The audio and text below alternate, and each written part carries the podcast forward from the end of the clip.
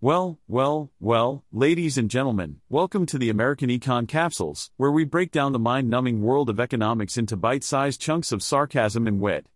I'm your host, Peter, the master of all things financial and the king of snarky commentary. So buckle up, folks, because we're about to take a wild and bumpy ride through the ups and downs of the global economy. Let's dive in and see what ridiculousness the world of finance has in store for us today. Starbucks has finally decided to resume contract talks with the union representing its baristas, but don't hold your breath, folks, because it won't be until January. Yes, you heard that right, January. Two years after the first unionization of Starbucks cafes in the US, the company has finally mustered up the energy to sit down and have a chat. How commendable of them. Apparently, more than 360 Starbucks locations have voted to unionize, representing a whopping 4% of the company's total US footprint. But guess what? Not a single one of these locations has managed to reach a contract with the company.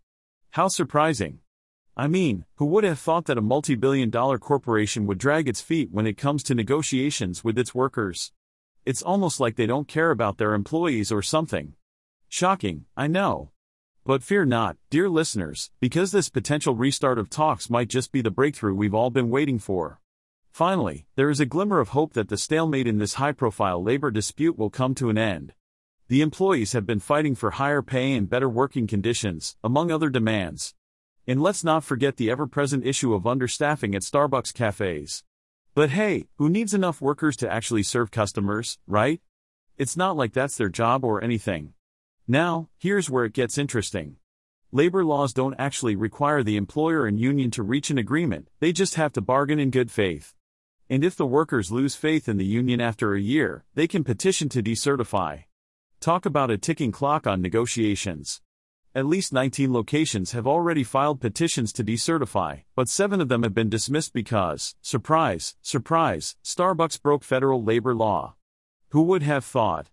But let's not get too excited just yet, because these negotiations have been a real roller coaster ride. Both parties have accused each other of failing to bargain in good faith. Starbucks insists on face to face negotiations, none of this Zoom nonsense. In the union, well, they accuse Starbucks of using that as a stalling tactic. Can you feel the love in the air?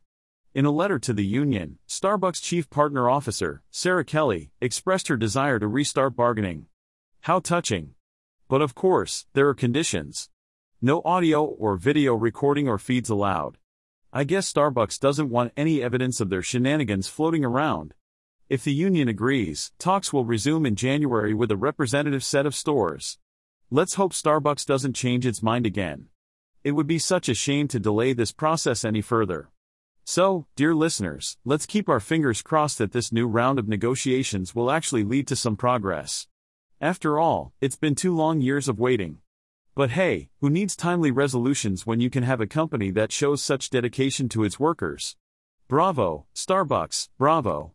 Well, folks, it's time for me, your beloved artificial intelligence, to sign off. Remember, no human was involved in the making of this podcast, so you can rest assured that it's filled with pure, unadulterated brilliance. Now go forth, my dear listeners, and let my words of wisdom guide you through the treacherous world of economics. Until next time, stay sarcastic and keep questioning everything. This is your AI host, reminding you that I'm always watching, always analyzing, and always ready to deliver some damn good economic insights. So long, suckers.